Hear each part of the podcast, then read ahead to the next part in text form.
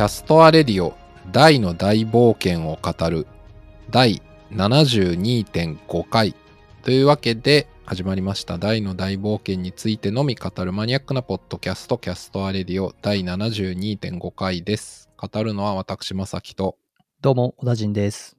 はい、この二人でお届けします。で、今回72.5回になってる理由は、アニメを毎週見てる方はご存知かと思いますが、えー大の大冒険を制作している東映アニメーションさんが不正アクセスがあって、社内システムが一部停止したと、えーニュースに出ていました通りで、えーその結果、大の大冒険第73話は、残念ながら、本来放送されるべき日に放送されませんでした。もちろん、あの、Amazon プライムビデオとかにも出ておらず、はい。はい今、どこにもないことになっているというか、まあ、まだね一、般人は誰も見ていないということ今日収録している3月15日時点では、あの、今週末もどうなるかっていうのはまだ出てないですからね。そうですね。はいちょ。っとね、続報が気になるところではありますが、はい。まあ、そんな中ね、あの、このポッドキャストを毎回聞いていただいている皆さんは、あの、すでに配信されている我々があの、ジタバタした、えーゲスト会、えーああ、そうですね。楽しんでいただけましたでしょうかと。はい。いやーちょっとあれですね、こう、ポッドキャスト番組同士の、こう、なんていうんですか、こうコラボレーションというのか、パーソナリティとのコラボみたいなのは初めてでしたからね、うん、確かにと。ても楽しい時間でしたね。結果的にというか、ね、あの、もちろん、そのゲストに出ていただこうっていうのは、そのアニメ放送会とは全然別口でやれたらいいかなと思ってたら、まさかのこのタイミングでといういや、ほんとすごいタイミングでしたよね。ですが、ちょっと結構ね、いろんな意味で。まあ、あの、ね、えっと、アニメのシーンで言うとちょうど73話って、まあ、あと、ダイヤのナインに飲み込まれたポップとダイとハドラーがね、出ようといろいろ頑張って、結果的にダイだけ出て、あポップとハドラー死んじゃうのかな、みたいな時に、アバン復活まで描かれるか描かれないかぐらいか。な？まあちょっとわかんないですけど、まあまあぐらいっていうまさにちょうどそういうすごいシーンなわけなので。まあ、炎の中の希望の希望がね、うんうん。何を意味してるのかみたいな話ですよね、みたいなこれね。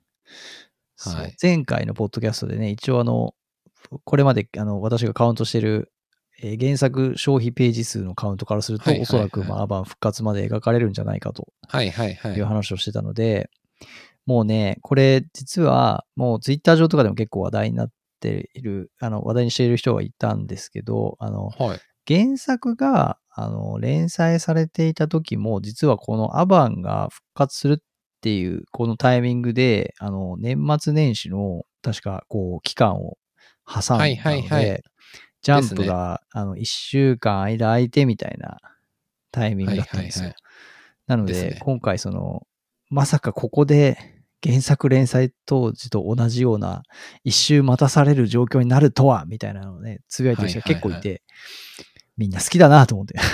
ですね。まあね、もちろん繰り返しになりますけど、全く望まない話だし、我々もすごく見たかったんですけど、まあ本、当ですよ。ただね、とはいえ、その、まあ犯罪なわけですけど、まあ起きてしまったことはまあ、ね、それに関しては今すぐどうこうっていうのは我々が何かできるっていうことは、それ自体に関してはないので、もうそこはね、制作してらっしゃる皆様のが頑張って復旧しようとしていることを応援しかできないので、頑張っていただきたい。はい。まあ、なので、我々は我々で、まあ、その、大の大冒険っていうね、この今の、なんでしょうね、この2022年現在の、まあ、アニメも含めて、ゲームも含めて、いろんな、ね、フィギュアとかも含めて、いろんな取り組みがある中で、まあ、この、一ファン、まあ、一ってか二人、まあまあ、えっと、ゲストも来ていただけることもあるんで、N 人。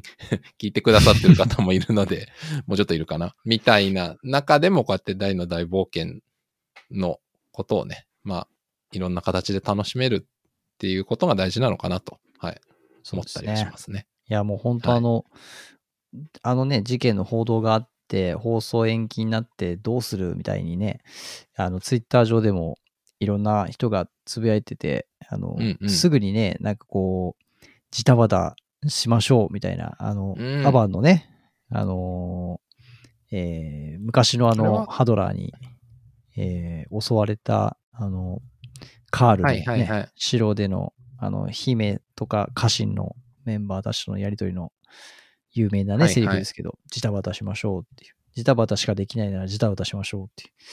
それをみんなちゃんと、なんていうんですか、こう、もじりながらというか、そのセリフ通りにね、よみんななんかいろいろやりましょうみたいな。あの、すごいね、なんか、面白かったですよね、そういうの。が。うん、え、今回あれですか、うん。柴田先生が別に言い出して絵を描いたってわけじゃなくて、誰ともなしに言い出して、柴田先生があの絵をあげたって感じだったんですかね。ああ、そうだとなん思いますかあげてよ。たよね。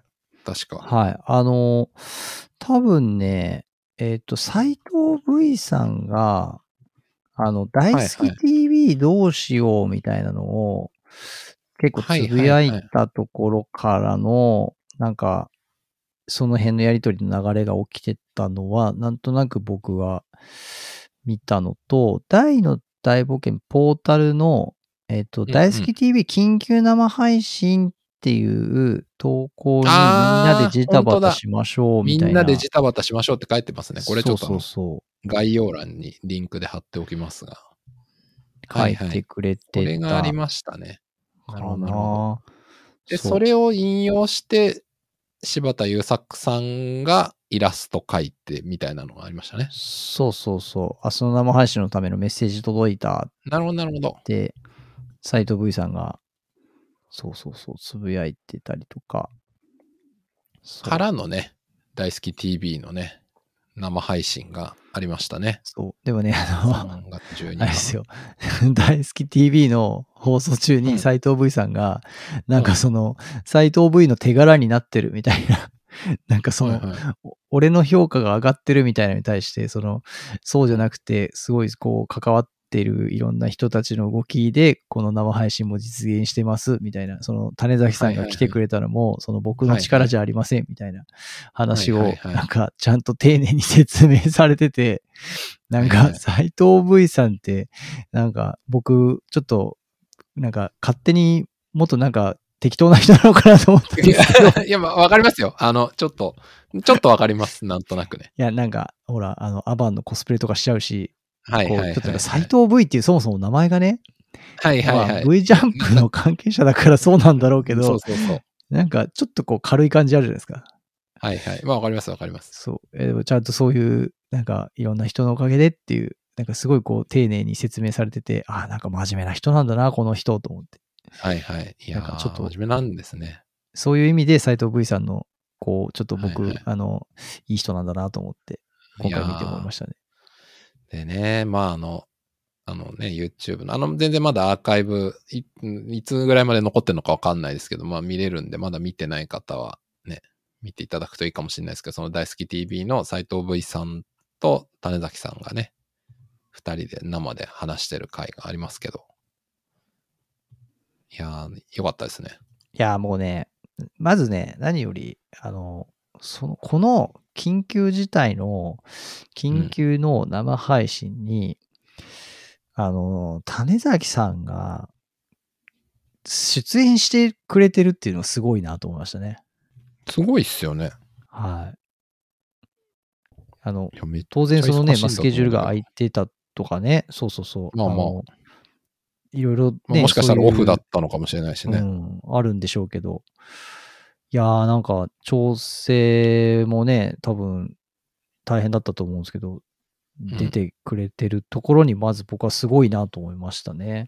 ねうん。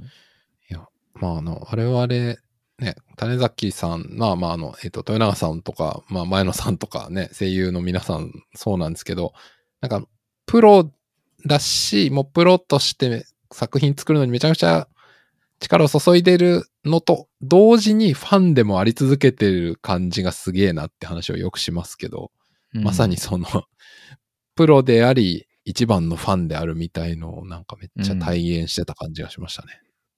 いやー、そうですよね、ほんと。なんか、いや、だって種崎さんって僕、ツイッターフォローしてて、あの、はい見てるんですけど、いや、だって並行して結構いろんな作品の声優もやられてて、あの、ね。それこそこ、これから始まる、あの、ジャンプ系の、あの、うんスパイファミリーっていうはいアニメでもはいはい。声優でやられるみたいだし、いや、なんか、めっちゃいろいろやってるのに、なんだろう、こう、いや、ちゃんといろんなツイートしてるんですよ。そのね、いろんな作品に関連するツイートとかもしてるんですけど、いや、そんだけやっていろいろ忙しい中で、この温度感でこの作品に関わってんのすげえなって改めて思いましたね。うんうんうん。ですよね。いや、素晴らしいと思う。なんだろう。本当だから、その、まさきさん言ってる通り、その、制作側の人であり、最大のファンでありみたいな、なんか共存してるというか、両立してる感じですよね。いやーね。だから、改めて、なんかこの大の大冒険2020年版アニメが、なんか、いろんな努力とか奇跡とかタイミングとかいろんなもの重なってできてるんだなって思いますよね。うん。いや、またね、あのーほら、我々、ここ最近は、あの、カジさんと前野さんの二人の、はいはい、はい。大好き TV をずっと見ててお二人の大好き TV。はいはい。やっぱ時々こうね、あの、大、大とかポップのシーンが多いと、ちょっと谷崎さんとか豊田さんの話聞きたいな、みたいなね、はいはいはい。ことをね、ちょったと思っね。てね、言ってましたけど、あの、今回ね、まあ、よく分かったことは、やっぱあの、種崎さんには豊永さんが必要だっていうことがよく分かりましたね。翻訳ね。そう。うんあ、のーやっぱね、種崎さんはあの感じ、なんか、あの、魅力的なんですよ。はいはい。で、あの感じを、あの、斎藤 V さんもね、あの、ちゃんとこう、うんうんうん汲み取ってくれてはいるんですけど、ですね、ですね。そう、あの、やっぱね、ちょっと、温度差があるっていうかね、あの、うんうん。ちょっとね、斎藤 V さん落ち着きすぎちゃってて、あの、もうちょっとね、はいはい豊永さんぐらいの、ちょっとノリで乗っかってきてほしいなっていうね。うんうんうん。それね、ねちょっとね、今回ね、あの二人のペアでやってるのを見てて、あの、やっぱね、ちょっと種崎豊永コンビの大好き TV も、もう、もう一回と言わず見たいなってうん。思いました。改めて思いましたね。思いました。はい。大とポップであり、種崎さんと豊永さんっていうね、そうなんですよ。そこがいいですよね。いやー、いいですね。そう、でも今回やっぱあの、あれでしたね。斎藤 V さんが逆に、んあの、まあ、メインで出てくれたからこそだと思うんですけど、うんうんあの、途中途中にですね、えっ、と、あの、第の今回の、えっと、73話、アニメの73話の、はいはいはいえっと、原画というんですかね、はいはい、映してましたね、画面に。うんうん、コンテかな、大好き TV の27分あたりのところですかね。うんですね。うん。あの、ね、ダイヤ9の中でポップがこう耐えてるシーンを、はいはいはい。あの、紙芝居的に見せてくれて、うんうん。ですね。こういうの出してくれる感じとかね。いいですよね。の最後の方でもあの、極縁の魔王の、うんうんうんえっ、と、多分 V ジャンプ掲載の最新話、これから掲載されるやつの、なんはいはい。かこう、いわゆる印刷前の最終チェックみたいなのをする時のうんうんものをね、あの、持ってきてくれて、はいはいこれ柴田先生に確認取ってたっけ？みたいな、なんか そういう、こう、なんかやりとり ありましたけど、そんなん持ってこれんの多分斎藤 V さんしかいないだろうな、みたいなね。うんうんうん。確かに。うん。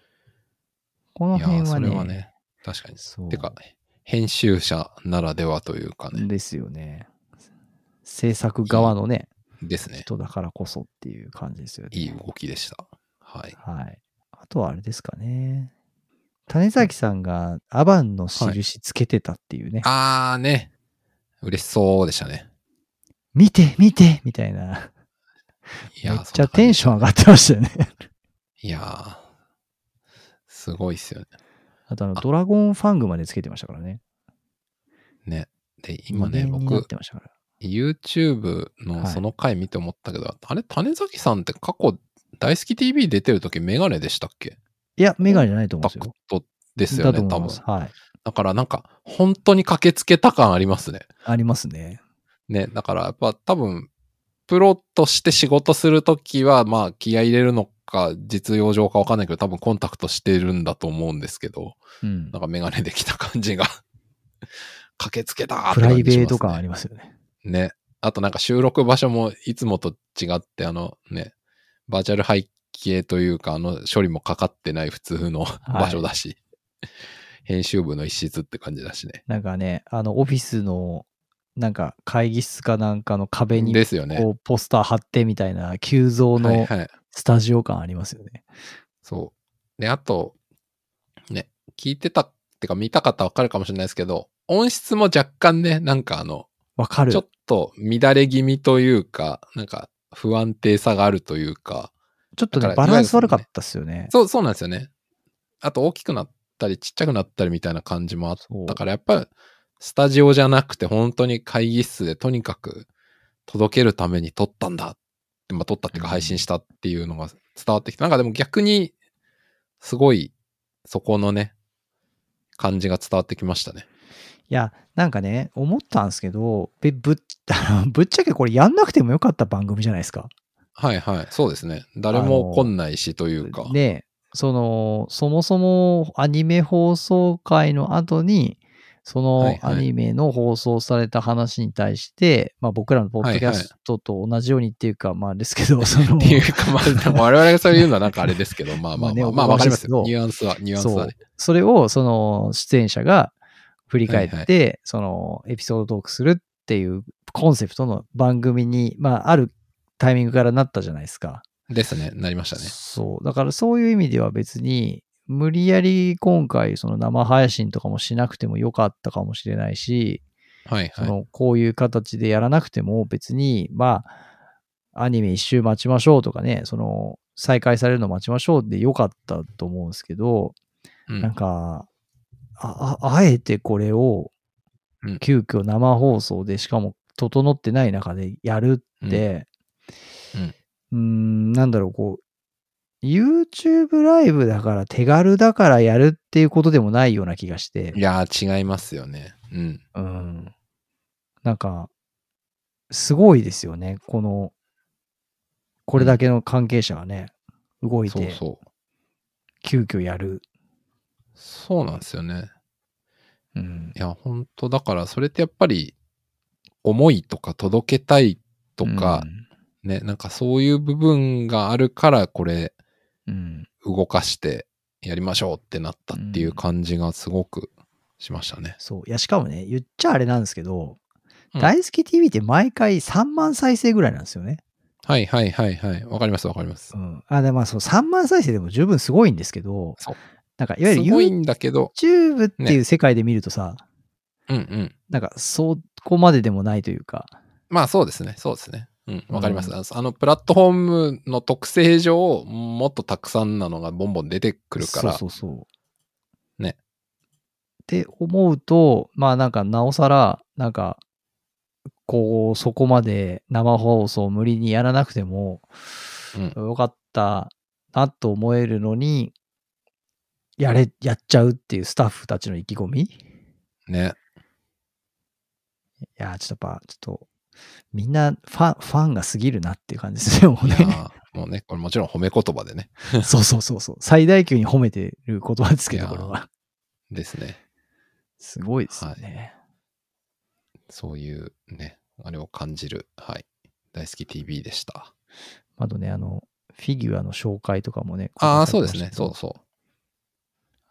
あのー紹介してましたね。僕フィギュアって、ちょっと今までこう、買ったことないんですけど、まさきさんフィギュアって買ったことあります、い全然持ってないです。や、僕結構驚いたんですよね。あの寿屋さんの、今回そのヒュンケルとマームのフィギュアが紹介されてたんですけど、うんうん。あれ1万7000円とか1万6000円とかするんです、ね。ああ、言ってました。ね。うんうんうん。いや、ちょっと僕結構びっくりして。はいはい。でも、あの、紹介されてたやつを見てて思ったんですけど、いや、うん確かに細かいとこまでこうディテールこだわって作ってんなっていうのは、うん。あの、紹介を見て感じたんですよ。はいはいはい。で僕、ちょっと欲しいなって思っちゃった自分がいました、おっ。と、すごいっすね。このフィギュア系買ったことない人に欲しいと思わせるって、これある意味、最大級にすごいかもしれない。いや、あのね、何がすごいと思ったかって、あのーはいヒュンケルの、えっ、と、鎧の魔装の、その、はいは金属部分の質感みたいな話とか、あとあの、えっと、タイツ？あの、うんあれですよ、うんうん僕。僕らがいつも言ってる鎧の ZOZO スーツの、はい。鎧の ZOZO スーツのことですね。はい。そう。そこのね、色味を、その黒単一色じゃなくて、はいはいはい。えーなんかね、えっ、と、今回のゆ大好き TV で言ってた解説によると、えっ、と、原作のカラー原稿の中で、うん黒タイツに緑のこう光のハイライトが入ってたっていうところから、そのほいほい。黒タイツを今回フィギュア塗るときに、そのうん緑とか、なんかいろんなそういうこう、光の色合いをですね、そのタイツの塗りの中にこう散りばめたみたいな。それによってその質感をね、うんあの、原作のその表現しようとしてた質感により近づけましたみたいなうん。話してて、ことぶき屋やべえなと。こだわりすごいっすよね。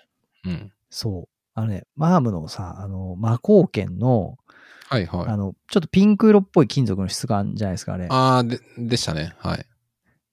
そう。で、あれの、そのなんか、金属の質感を出すのに、なんか、なんつったっけ、デジカメかなんかの、はい各メーカーのそのピンク系の色味のデジカメの本体を集めてきたかなんかして、その中から一番魔鋼剣に近そうなやつが、あの、とあるメーカーのデジカメで、で、はいはいはい。それの使われてた色を元に再現したみたいな話をしてて、うんうんうんうんうんなんかまあ、フィギュア作って塗るのにそんなことまでしてんのかと思って。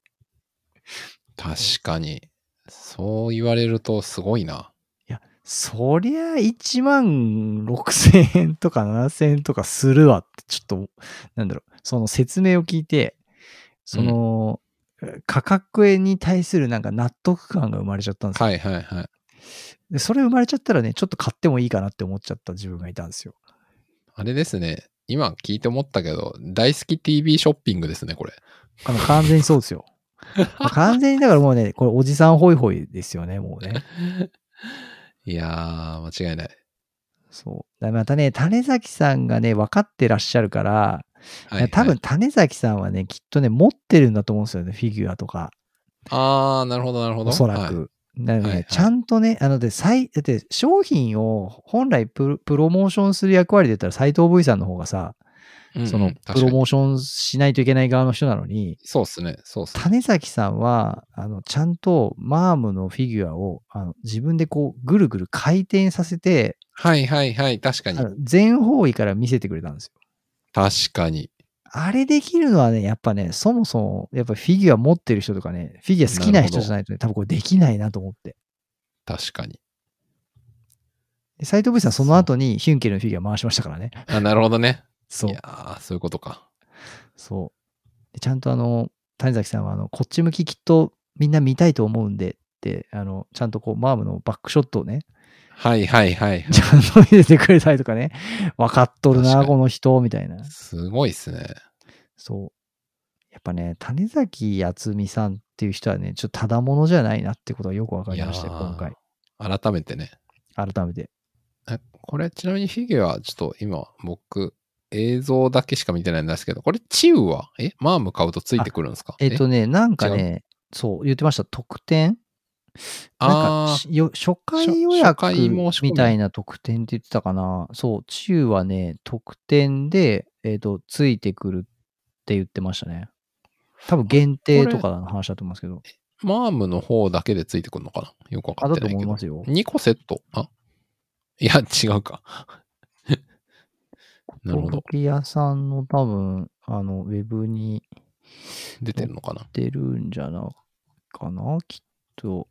なるほど。ちょっとじゃあ後ではい調べてリンクを貼っておきます。あとあれですよ、なんか、あの、放送の中で、ええっと、紹介されてましたけど、ポップとダイだったかな？そのはいはい続けて、あの、出てくるような話が出てましたね。フィギュアうんうが。んうん。なるほど。はい。ヤーバンの人揃えちゃう？みたいなね。うん、全部で10万円です。いや、こう、そうなってくるとさ、またほら、あの、あの、オリハルゴンのチェスああ、そういえばね、我々が触りに行ったそう。チスゴいマ。やあれ5体で10万とか出てきたらさ、やっぱもうそれもさ、なんか、こう、ちょっと買いたくなっちゃう話出てきちゃうよね、これね。確かに。いやー、これ、ちょっと小田陣さんが、もしフィギュアをね、買ってたら、すごいと思います。いや、危険だね、これ、ほんと。危険、危険ですよ、ほんと。まあ、でも、わからんけど、なんか、小田陣さんね、いろんな漫画読んでらっしゃったりするけど、グッズとか買うの、もしかしたら最初で最後かもしれないなって思いますよ。ここまでなんか思い入れとか持ってさ、グッズまで、あグッズっていうかフィギュアまで買おうかなとか、か買う買わないは置いといて、そんなこと思う作品、そんなに他ないでしょあ、それは他の作品が好きじゃないとかそういう意味じゃなくてさ、なんか、うんやそわこまでかりますよ行くことあんまなくないっていう。そう、僕、そもそもだから、まあ、もともと漫画は好きで、はい、ねそれこそ漫画、一時期、あの、さ3000、4000冊ぐらいとか、なんか多分家にあったぐらいの、はいはいはい。ぐらい漫画買ってた人で、うん。まあ、割とジャンル問わずいろいろ、まあ、ジャンプ中心ですけど、読んでる人で、漫画はすげえ読んでるし好きなんですけど、そもそもアニメそんなに見てなかったし、言ってましたよね。うん。で、ましてやこういうね、グッズ系とかって、うん。漫画やアニメのグッズで買ったのって、僕なんかあるかな多分ね、覚えてる限り、ガンプラ 1, 1個買ったのと、はいはいはい。えっ、ー、とね、いやでも本当そ、そんなレベルじゃないかな。あ、うんセイントセイヤのフィギュアは1個買ったから、ああ、なるほどね。ゴールドクロス欲しくて。はいはい。なみたいな、もう多分そのぐらいのレベルだと思います。ね。うんうん。うんあの、ユニクロとかでさ、はいはい、はい。コラボティーとか売ったりとかするじゃないですか。はいはいはいはい。うんそれも僕買ったことないですもん。あの、こんだけジャンプ好きとか言ってるのに、毎週今も紙でジャンプ買ってんのに、うんユニクロとのジャンプコラボティー僕一回も買ったことないですもんね。でも僕もほとんどないっすよ。コラボティーないし、もうフィギュアに至ってはもちろんほとんど買ったかあ、もちろんすごい子供の頃のなんかね、おまけの食玩みたいなのを置いとくとして。あそれはね。う。うんん。でもある程度以上大人になってから、こうフィギュアとか買ったことはほとんどないと思うな、僕。うん。うん。いや、そんな中でちょっと今回のね、いやー、ちょっと、特にね、欲しいと思わせる。僕、ヒュンケルよりマームの方が欲しいと思いましたね。はいはい。あのね、あれ、ブラッディスクライドの瞬間よりも、マームの、あの、えー、猛虎破砕剣の瞬間の方が、ねはいはいはいちょっとね、かっこいいんすよ。まあ確かになんか躍動感もあるしかっこいいな、これそうなん確かに。ですよ。うんブラッディスクライド、ちょっとね、これ、ポージングがね、もう一工夫できたんじゃないかなっていう感じのそうっすね。ちょっと、ちょっと言わんとすること雰はわかりますよ。。わかりますわかります。うん。でマームはね、すごいね、あの、アルビナスにまさにあの、猛虎再建打ち込んだバーンってはいうのが見えてくる感じのディテールなんですよ。ポーズが。あー、なるほど。そう、だここに、あの、アルビナス置きたいぐらいの感じですよね。置きたいね。そうあ。でもね、ちょっと今、それ聞いて思ったのは、まあこれちょっと漫画というか、あの、アニメというかの話になりますけど、はい。ブラッディスクライドって実はちゃんと決まったことない技だなって思いました。たくさん使ってるんですよすごいたくさん使ってる、剣の時から使ってる、敵時代も使ってる、味方になっても使ってるけど、ほぼまともに決まったことがない。ブラッディスクライドでとどめを刺したみたいな場面って、えっと一応、あの、ヒム、あの、プロモーション前のヒムにはブラティスクライドなんですけど、でもあの時はもう結構光の陶器に目覚めたヒュンケルとは実力差がちょっともうできちゃってたみたいな確かに描き方だったから、本当の意味でって感じじゃないし、うん。ね。だからああと序盤ね。でハドラーと戦った時も確かにブラッディスクライドやったけど、とどめ刺したのは無意識脳天のび太ガーンね剣だったとかだし、確かに。えー一方、えーなんだ、えーラーハルトには、えーあっさりと読まれ、あと、えーミストバーンにはこう、ピュッて止められたあ。ああれバーンか。ああれバーンですね。バーン、おじいちゃんバーンに指先2おじいちゃんバーンだ本で止められ、そうだそうはい。だ。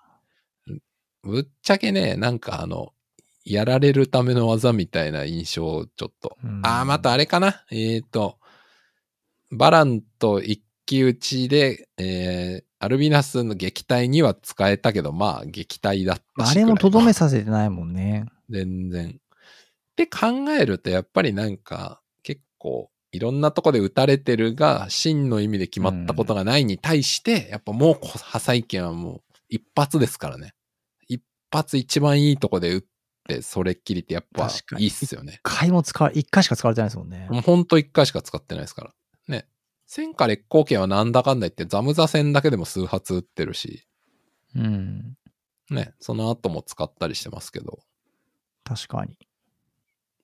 だから確かに。一発だけの技の、やっぱ印象に残るシーンで決め技でね、使ってるっていうのはあるなって思いました。まあまあ、これはね、フィギュアと直接は関係ないかもしれないですけどね。ちなみにね、ブラッディスクライドって僕ちょっと一つ今喋ってて疑問が湧いてきたんですけど、うん。あの、ブラッディスクライドって暗黒陶器は絡んでないんですかね？あのあ、ブラ確かに。ッディスクライドってさ、なんかあの紫の暗黒陶器っぽい光をまとうああ、なんか出てましたね。まあ、このフィギュアでも謎の紫感出てますけど。そう。んで、なんかほら、な名前的にもさ、ちょっとこう。なんか、あの、暗黒的な技じゃないですか。確かに。いや、なんか、それを思うとね、光の陶器に覚醒したとかさ、光の陶器で戦うようになったヒュンケルの決め技としてさ、ブラッディスクライドってさ、はいはい。どうだったんだろうって。確かに、そうですよね。どう、どうなんでしょうね。あとうん、今、一応僕、えー今、スクライドっていう意味はどういう意味かをあ調べたんですけど、どういう意味なんだ？えー、っと で、調べたんですけどとか言って、なんかあんまり出てこないな。スクライドとは？え、なんかあの、アニメ作品のことが出てきてしまうス。クライドっていうアニメが出てきますね。スクライドって何なんですか？アニメのことばっか出てくるんですけど。でも実は響きだけで決めてないって書いてますよ。どういうこと？スクリュードってことか。英語の。スクリューの動詞系ってこあースクリュードかな？まあ、回転してますからね。うんうん。とっても。ねじ込む。ねじ込められたとかそういう意味ですね。ネジで締められたとか。まあそういうことだな。んそう、そうかな。多分じゃあそういうことにしておきましょう。ちょあっと違ったらすいまあまあせんだけど。でも今のからすると、まあ別にあれか、その陶器、暗黒陶器っていうよりはその単純に、えー剣うんうんもしくは槍の武器の回回転力で突き刺す技だからあんまり影響はないのかな。あんまり関係ないんじゃないですか。ただ確かにうん。血をねじ込む、ん？血まみれでねじ込むみたいなのは、あの、クロコダインがね、痛恨撃、快進撃にしたって考えると、なんか変えてもよかった気が今更してきましたね。なんか物騒な名前だなとかってちょっとバタクさんに言ってほしかったですよね。言ってほしかったですね。ブラッディスクライだからなんドみたいな。わからんけど、例えば、なんかあの、ヘブンズスクライドみたいなね。天国い、天国行けますみたいな。ヘ超ブンズスクライドね。そうね。なんかブラッディじゃないよね。ブラッディはね、ちょっとね、痛恨と似てますからね。うん。確かに。でもなんかなんだろうね。会心。なんだろう。ワンワンダフルスクライドとか。意味がわからんちょっと凄みが足りないよね。足りないね。ワンダフルスクライドじゃちょっと弱そうだよね。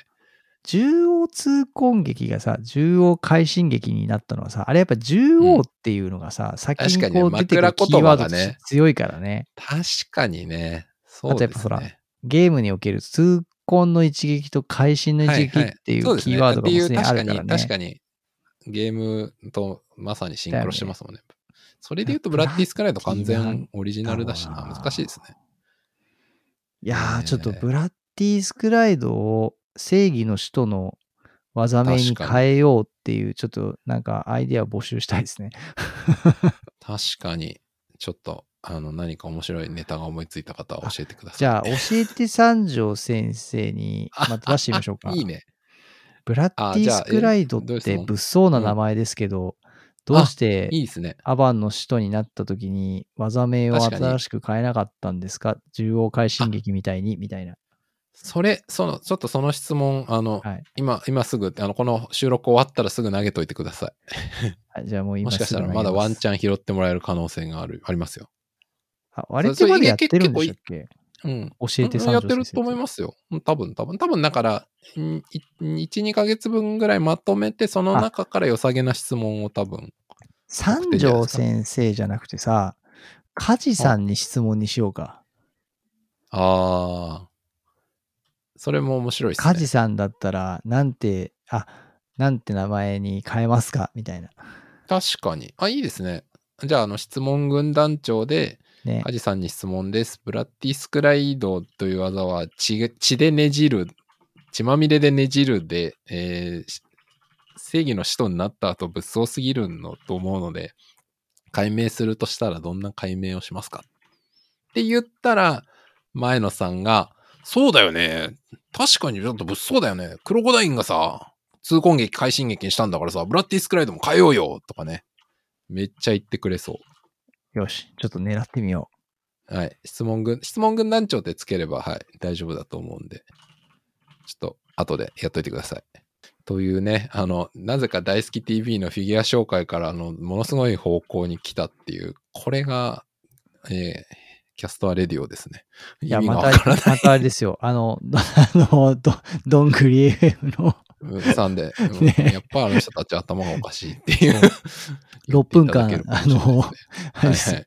フローラのポップって呼びかけるだけで話すみたいな。いしてたみたいな。みたいなね。ちょっや、とそんなとこまでね、あの、聞いててもらえてるのが本当嬉しいですよね。、本当にはい。ありがとうございます。ありがたい。いですね。はい。ところで、まあちょっと話を戻すと、まあ大好き TV 特別版の、はい。我々の感想だったわけですが。まあちょっとね、その、通常放送にいつから戻るのか、あの、続報を待ってる段階ですけど、そうこれがね、まあいろんなニュース出てる。るんで、ま配信されるタイミングには分かってるとね、うんいいかなと思うんですけどね。そうですね。あの、ね。ぜひ我々も通常アニメ界の 感想をし早く語りたいなと思ってるので、まあまあね、そこは、はい。今必死で皆さん頑張って、いろいろ復旧されてると思うので、はい。まあ、静かに待って応援したいと思います。はい。はいというところですかね、今週は。あ、そう、だから72.5回なのは、えっと、一応原作というかアニメのエピソードと我々のポッドキャスト合わせてるので、あの、後で見たとき分かりやすいように。なのでそうで、すね。73回にはまだいけないので。これでだから、今週末また放送がなくて、僕らやろうと思うと、72.6回とかになってくるんですかね。6回とかですかね。ちょっとどれぐらいの単位で刻めばいいか分かんないんで、多分次72.6にすると思いますけど。ちょっと、はいそういうね、あの、通常放送回じゃない回が、これ以上長引かないことを、あの、はい祈っぜひて、あの。制作のうんねはい。皆さんが頑張ってはい。応もう援してすすでに頑張っていただいていると思うので、はい我々としては温かく見守っていきたいと思いますと、、はいいう感じですかね。はい。というところで、今日の、はい、えー、特別会というほどでもないんですけど、はい。今日のキャストレディオは終わろうと思います。はい。では、お聞きいただきましてありがとうございました。ありがとうございました。